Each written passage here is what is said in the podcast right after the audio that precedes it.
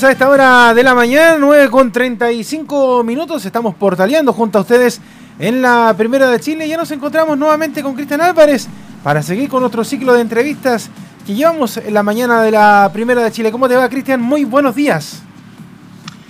¿Cómo te va, Leonardo? Muy buenos días, buenos días también una vez más a todos nuestros auditores y usuarios en redes sociales quienes también van a comenzar a ver esta entrevista que donde seguimos entrevistando a candidatos a diversos cargos de las elecciones que hasta el momento siguen en total pie para este fin de semana, pero probablemente iría a la Cámara de Diputados vice el proyecto de la Comisión Mixta de Diputados y Senadores que eh, la traslada definitivamente hacia el mes de mayo. Pero por mientras seguimos entrevistando a los mencionados postulantes, ahora nos viajamos a la región del Maule, al distrito 17, donde 19 eh, comunas elegirán a 7 convencionales constituyentes quienes ayudarán a redactar la futura Carta Magna del país. Hay una competencia bastante ardua que va desde exministros hasta abogados, pero vamos a conversar con uno que eh, ha representado causas muy emblemáticas que se, de seguro le sonará porque, por ejemplo, fue abogado de la familia de Rodrigo Anfrus, este niño cruelmente asesinado durante el régimen militar, o también de Antonia Barra, esta mujer que se suicidó producto de un vejamen sexual que sigue investigándose en la justicia.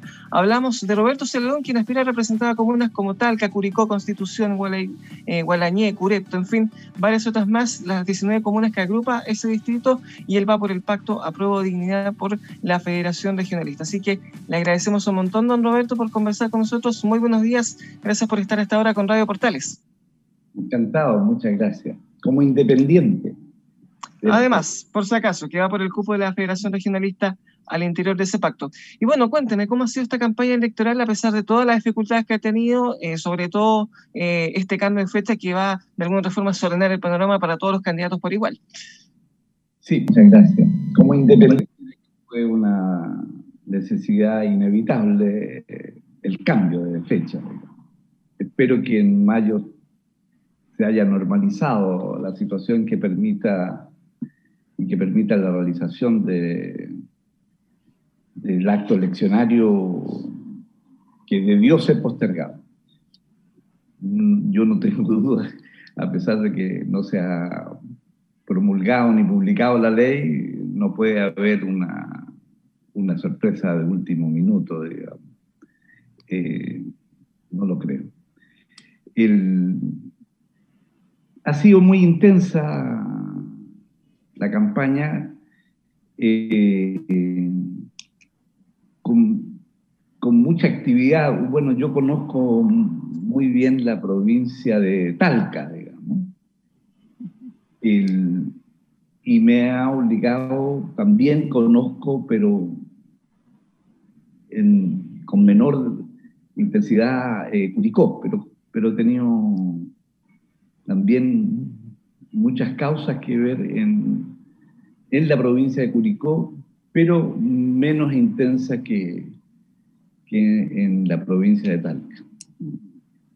Mm, Ayer tuvimos muy buena experiencia también en Molina, estuvimos dialogando con la señora alcaldesa, que va a la reelección, una gran mujer, Priscila Castillo, eh, conversando con concejales y dirigentes sociales, digamos, como, por ejemplo dirigentes de los sindicatos de taxi de Molina, Curicó.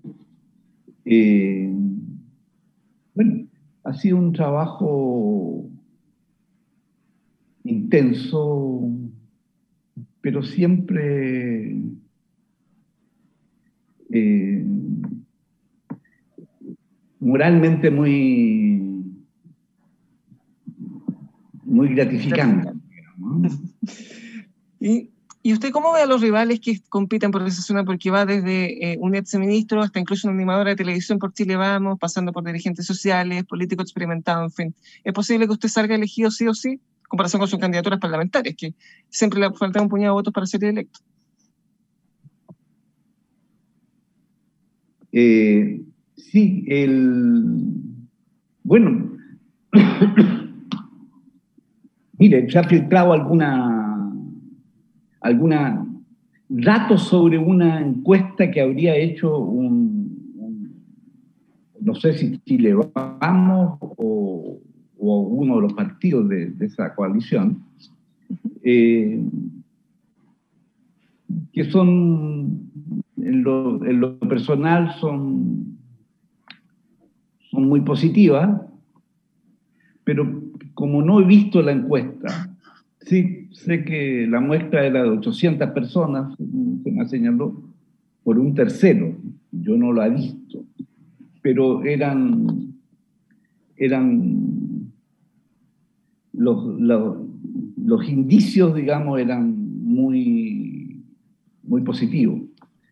Eh, el, ayer tuvimos un debate bastante intenso, quizás de los mejores en que he participado, eh, que promovió la, la Sociedad de Historia y Geografía, la filial Culicó, eh, que dirigía el, profesor Enrique Muñoz, eh, de la Universidad Católica del Maule, con sede en Curicó, y que participaron cinco, cinco postulantes del Distrito 17. Cristian Viera, Sergio Monsalve, Natalia González y Constanza Gajardo, que era la única que representaba a... Ella, es de la UDI de Chile, y de Chile Vamos. Eh, el resto, habían dos de apruebo dignidad y dos de apruebo de la unidad constituyente. Eh, estuvo bastante interesante, duró dos horas, 15 minutos por lo menos. Eh, he estado con el ex ministro Antonio Bocar en, un solo diálogo eh, que fue también Paulina Liceche, de la Unidad Constituyente, en una invitación de la Cámara Chilena de la Construcción un debate que estuvo también con Tanza Gajardo, de la, una joven abogada de la UDI, y Antonio Boca, eh, y el que habla. eso fue hace ya algunas semanas acá. Estuvimos también en la Junta de Adelanto del Maule, que preside el profesor Jorge Jorge Navarrete, también tuvimos un debate eh, de varios postulantes a, la Convención Constitucional. también está la Paulina, una niña de apellido Zamorano, eh, un señor del otro distrito, del distrito 18, eh, Aristía, de apellido Aristía, republicano, mm. y una, y una candidata de renovación nacional por el 18. No recuerdo en este instante el nombre.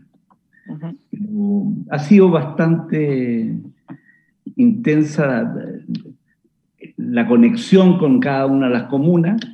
Me falta algunas que visitar, y, pero a su vez han habido varios diálogos que son positivos y, y también se hemos utilizado por la necesidad las redes digitales, digamos.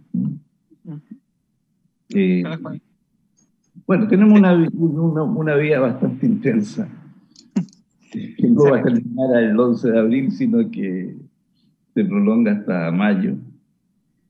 Pero estoy muy optimista en todo caso por la acogida de la gente, eh, por lo que ella dice en relación a, a, mi candidatura, que no me parece correcto repetirlas, digamos, porque serían autoalabanza y, y eso no va con mi persona.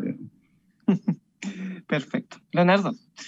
Sí, ¿qué tal, eh, Roberto? Bueno, dentro de lo poco que ha podido hacer, porque me imagino que el tema de la pandemia lo limita bastante en lo que es eh, el trabajo con estas eh, distintas comunas, que son bastante, de Constitución a Bichuquén, ya usted nombraba algunas de ellas y decía que le faltaban otras tantas por, por recorrer.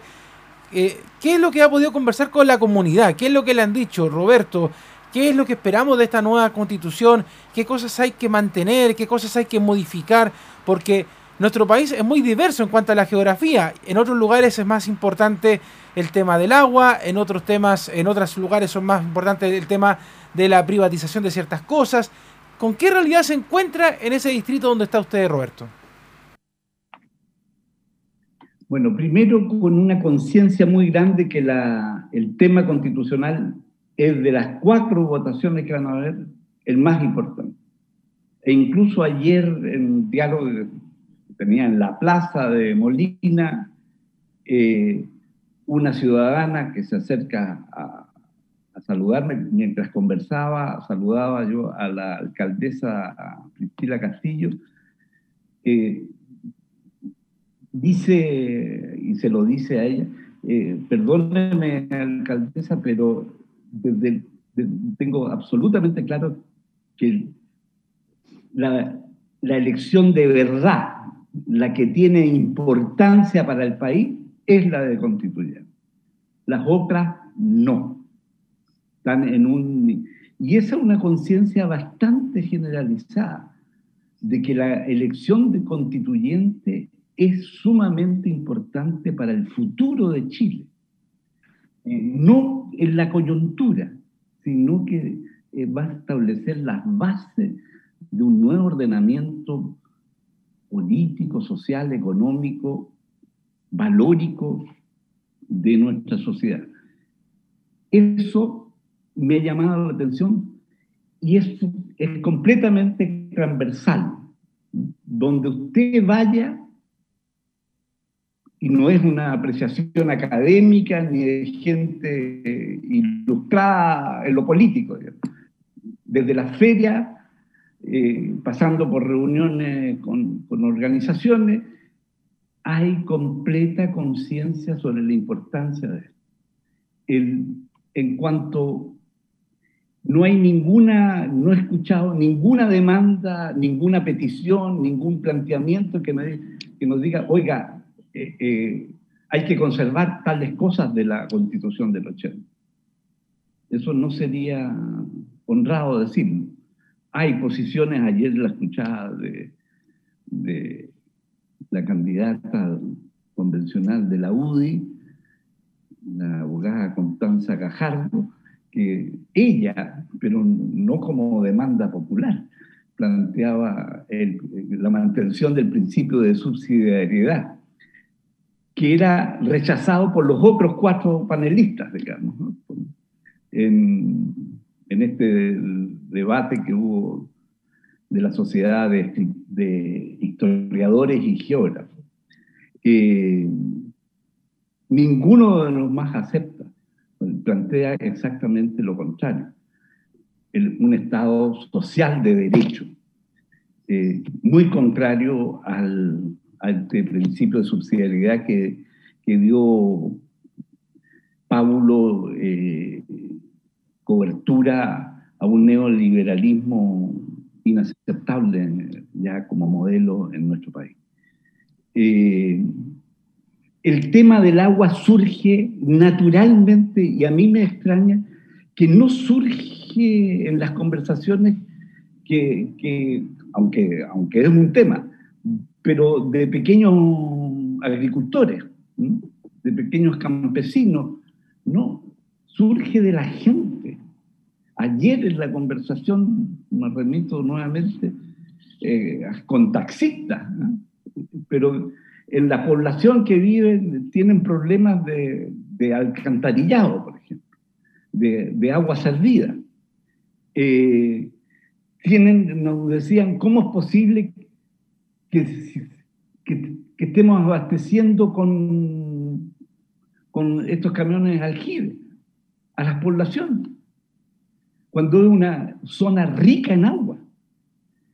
Eh, en San Rafael me ha tocado una protesta porque la gente en el río eh, que pasa por, por, esta comuna. Eh, también hay intentos de privatización de, la, de, las playas que surgen del, río. Eh, bueno, eso es un tema en San Clemente, en todas partes está el tema del agua. Eh, la gente no solo, por ejemplo, en Corinto, Pencahue, una localidad de Pencahue, agrícola, también no tienen agua. En circunstancia de que esta es una región rica en agua. Eh, de, de Rancagua al sur hay bastante, eh, me refiero de, la región metropolitana hacia el sur, hay gran riqueza de este recurso natural, que también siendo un recurso natural que viene de la naturaleza, de la creación, eh, no, hay, no se acepta que sea privatizado el, Estado tiene que jugar un rol regulador, y, pero no puede transformarse en un bien, en una mercancía el agua. Eh, sin duda que primero los seres humanos, porque hoy día es reconocido que es un derecho humano, está reconocido por las Naciones Unidas, incluso escuchaba una entrevista el domingo pasado al propio Alfredo Moreno, a propósito que van a cambiarle eh, el nombre al Ministerio, Ministerio de Obras Públicas y Recursos Hídricos, y también reconocía que era un derecho humano. Eh, en eso hay una constatación de muchos, se decía ayer, y en otros, que el discurso de la derecha es completamente, se cambió de ejes, digamos. Eh, está en una derecha mucho más abierta que casi, casi no hay discordancias con, con los otros. Eh, esa es una cosa llamativa a propósito de, observaciones que realiza la gente. Eh, no hay ninguna defensa de la constitución del 80 fuera de algunas voces más bien militantes que, de que nazca de, de, la, de, nuestro pueblo de manera espontánea. Digamos. en el, sí, bueno, disculpe. La pregunta siempre va por los derechos sociales. Hay una gran preocupación por el tema de los derechos sociales. Salud, educación, pensión, vivienda. Ese es un tema que les interesa a la gente. Saben que no se resuelve de la noche a la mañana con, con la nueva constitución, pero saben que ahí están las bases del, de la nueva sociedad en relación a estos temas. Eh, ya que deslizaba eh, los derechos sociales y, y en especial los, ambientales, en el ámbito político, ¿usted es partidario de, por ejemplo, entregarle más atribución a la ciudadanía, quitarle atribución al presidente, conservarlas, traspasarla al Parlamento? ¿Cuáles son sus planteamientos al respecto? Mira, eh, todos coinciden que hay un hiperpresidencialismo y que desbalancea las ecuaciones de poder que deben existir, digamos, eh, entre el Poder Ejecutivo y el Poder Legislativo. Hay un, poder excesivo presidencial. Eh, entonces algunos se postulan un semipresidencialismo eh, que comprende más bien la atenuación de ciertas facultades del presidente en materia de iniciativa de ley, en materia de vetos, eh, de, uso de las urgencias, etc. Eh, no hay un reclamo de que todas las facultades del presidente tienen que ser eh, hay algunas que, ayer escuché a alguien que, que plantea que la idea de que, que había que privarle el carácter de colegislador al presidente de la República. Eso lo he escuchado solo una vez pero no, es, no tiene que ver mucho con nuestra tradición constitucional. El presidente es un colegislador. El problema son los equilibrios. Por, por, algo se elige un poder legislativo, eh, que cumple dos funciones, aprobar las leyes y fiscalizar al Ejecutivo, básicamente. Eh, en eso, pero sí hay una conciencia muy grande de que el hiperpresidencialismo le hace mal a Chile. Eh, la necesidad de que se regulen los derechos sociales como una responsabilidad del Estado es también muy importante. Hay conciencia por lo menos a nivel de los candidatos, de que ese es un tema que siendo muy relevante eh, no tiene la varita mágica de resolver los problemas de inmediato, porque tiene que ver con los grados de desarrollo del país. Nosotros aspiramos a una educación universal, gratuita y de calidad,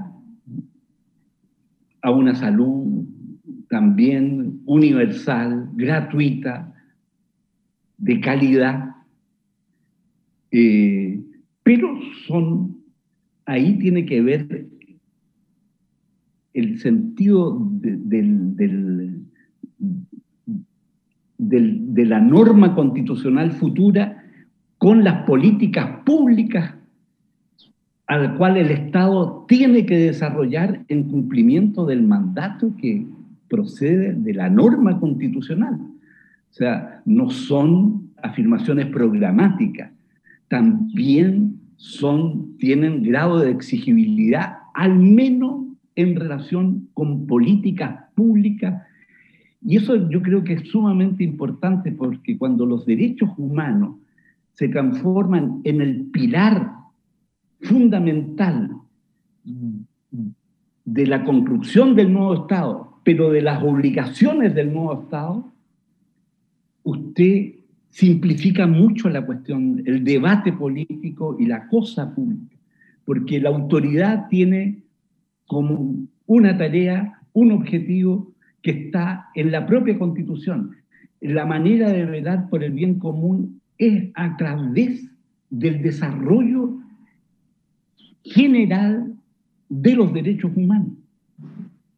Eh, y por lo tanto la ciudadanía también tiene muy claro que las autoridades están al servicio de la comunidad nacional a través de la materialización, realización de los derechos humanos. Y los derechos humanos se miden fundamentalmente, no solamente, pero se miden fundamentalmente en los derechos sociales y ambientales. Educación, salud, pensión, vivienda y medio ambiente. Mm. Sin duda, mm. los esenciales como los derechos civiles y políticos, como la vida, la, integridad física y psíquica, eh, el acceso a la justicia, sin duda que son muy relevantes. Eh, y Chile debiese, por su por la historia traumática que sufrió bajo la dictadura, debiese ser un ejemplo. Porque está en la conciencia nacional de la inviolabilidad de los derechos humanos esenciales. Chile recuperó la democracia gracias a la tremenda solidaridad internacional que hubo sobre esta materia. La tremenda... Chile fue condenado 17, los 17 años de la dictadura en todas las asambleas generales de las Naciones Unidas, Chile fue condenado por la violación de los derechos humanos. Eso nunca había sucedido eh, en la historia que es la, la supervisión de la comunidad internacional sobre un país que era ejemplo en el respeto a, lo de, a la democracia y a los derechos humanos, como era Chile. Roberto, en caso de, ser electo, ¿cómo se trabaja en esta nueva constitución? Porque eh, usted recién tocaba un tema muy clave. Hay muchas de esas personas, generaciones futuras incluso, que, vienen del periodo de, de, la dictadura, que son UDI, que son Partido Republicano, ultraderecha, y que están obviamente también participando de este proceso democrático como es eh, la elección de los constituyentes. Y cuando lleguen a trabajar, obviamente se van a confrontar muchas realidades. Gente que va a querer mantener la constitución, ojalá rajatabla de lo que se eh, hay ahora, y otros que ciertamente van a querer hacer muchas modificaciones. Al salir electo, ¿cómo se trabaja con todas estas visiones de una realidad país, Roberto? Bueno, yo espero que el 15 de, mayo, la, la próxima fecha de, en que se desplaza la, la, elección que debía ser del 10 y 11 de abril, eh, la gente repita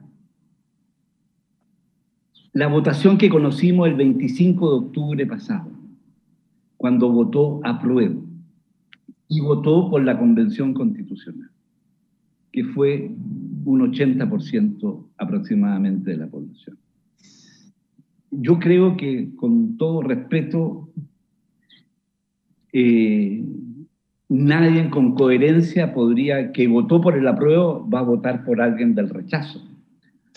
Y efectivamente la derecha, especialmente la UDI y los republicanos, pero no tampoco los otros, digamos. Hay una ambigüedad mucha en, en los Evópolis, hay de variopinta, creo que le, dicen esta igual renovación nacional, hay, no, hay, no hay claridades al respecto, no hay definiciones eh, claras. Hay algunos que estuvieron por el apruebo, pero hay otros que también estuvieron. Y por lo tanto, yo como ciudadano y no poniéndome en la posición de candidato, yo no, si yo voté por el apruebo, no voy a votar por la lista en que hay, en que, que además no sé por el sistema proporcional quiénes van a ser los elegidos, digamos. Y con el sistema paritario, en que tiene que ser un hombre, una mujer, una mujer o un hombre, qué sé yo. El, entonces, yo recomiendo no votar por los que estuvieron por el rechazo. Para así traspasar el límite que espero que sea el último vestigio de la dictadura, eh, de los dos tercios que, establecieron. y en ese sentido, la señal que dio el pueblo de Chile el 25 de octubre es muy alentadora. Eh, a los vetos de minoría. Hay que respetar a las minorías. Hay que dialogar como le decía, uno ve unos cambios, no sé si adecuar, se tratan de adecuar para tratar de buscar cierta sintonía con, el sentir popular, pero eh, a veces como, como se ha destacado, eh, a veces no es fácil encontrar las diferencias. Eh, pero yo creo que también el pueblo de Chile a ese tipo de argucias no le gusta, no, no, no le produce confiabilidad. Y sí, una de las cosas que más me llama la atención en los diálogos con las personas es que es mucho más generalizado de lo que uno podría pensar el factor confianza, la desconfianza que existe en la ciudadanía respecto a los políticos y de los partidos políticos.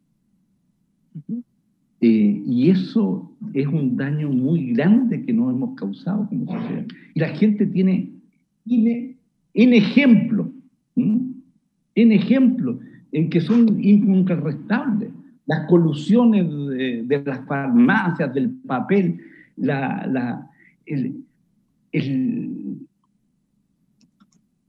la persecución penal muchas veces frustrada respecto de los políticos que, que recibieron plata de las empresas privadas. Eso, eso dañó profundamente la credibilidad y la confiabilidad, que son bienes intangibles y que, que son fundamentales en cualquier relación social, en cualquier relación social incluso en la familiar, incluso en lo más íntimo de los seres humanos, en las relaciones de pareja. La credibilidad, la confiabilidad eh, son valores fundamentales y a nivel macro social que una autoridad esté involucrada, que le hagan las leyes, que le aprueben las leyes de, que, les interesa a los privados, la corrupción es inaceptable. Y si algo Chile era muy honrado en el pasado, era que un país sin corrupción. Chile era un ejemplo, incluso los policías, los carabineros eran un ejemplo de gente respetuosa de la ley, eh, que no eran corruptos. Hoy día, lamentablemente, nadie puede decir eso. Y tenemos que recuperar el Chile. Yo, yo he rescatado la figura de un hombre notable que es de esta tierra, de Talca, que es Raúl Silva Enrique, el cardenal Raúl Silva Enrique. Yo lo cito con todo respeto de manera permanente, porque él tuvo visión y, tuvo un gesto notable que el 18 de septiembre de 1974, con motivo de la celebración del Tedeum, y delante de los cuatro de la Junta, él, la humilía se llamó el alma de Chile. Y el cardenal describe la, idiosincrasia, la, esencialidad del, ser chileno. De manera magistral. Y le advierte que no se aceptan las dictaduras, digamos, y no se acepta el liberalismo sin freno, y lo describe el liberalismo sin freno. Describe la adhesión del chileno a la libertad, sin opresiones. O sea, hay, yo digo, o el asilo contra la opresión, o la tumba será de los libres, o el asilo contra la opresión. Está en nuestra canción nacional, digamos. Cuando eh, no son cualquier cosa. La gente cuando canta eh, esa estrofa, ese, que, se repite, digamos, o, el asilo o la tumba será de los libres, no es una broma, no es un decir. Es una visión mucho más profunda del ser nacional. Nosotros, y el pueblo chileno se levantó contra la dictadura, la oprimió la dictadura trabajó sobre el factor miedo, pero el pueblo chileno en un momento dijo, hasta aquí llegamos. El 70, después del 83 o el 83 hasta el 90 y después en el estallido social. No más, no más, y el estallido social no más neoliberalismo, pero tampoco no aceptamos la corrupción, no aceptamos los abusos. Y eso tiene que expresarse en la nueva constitución de manera muy fuerte. Tenemos que reprimir la represión, la corrupción de las, autoridades políticas y de los funcionarios del Estado. No es aceptable. No es aceptable. Muy bien, acabamos de conversar esta mañana con el candidato por el distrito 17 de la región del Maule, Roberto Cerón, quien va por la lista a prueba de dignidad eh, por un cupo independiente por la Federación Regionalista. Don Roberto, le agradecemos un montón por esta conversación. Eh, de hecho, tiene una entrevista ahora, así que eh, le agradecemos enormemente que nos haya conseguido este tiempo con Radio Portales. Muy amable por esta entrevista y éxito en su campaña, a pesar de todos los problemas que, han habido. Le agradezco enormemente, ha sido un agrado conversar con usted. Gracias, Cristian, y gracias, Leonardo. Muy amable usted. Gracias, Roberto. Que educación cívica y que la gente conozca a su, a su futuro constituyente. Eso es lo que estamos haciendo, idea, pues, así que no tenemos problema con eso. Le agradecemos, don Roberto, muy amable. Un abrazo. Bien. Y nosotros, como siempre decimos, las entrevistas están en el podcast de Portales en Spotify. También la puede volver a revisar ahí en el Facebook Live de la Primera de Chile. Todas las voces, todas, están siempre acá en la Primera de Chile.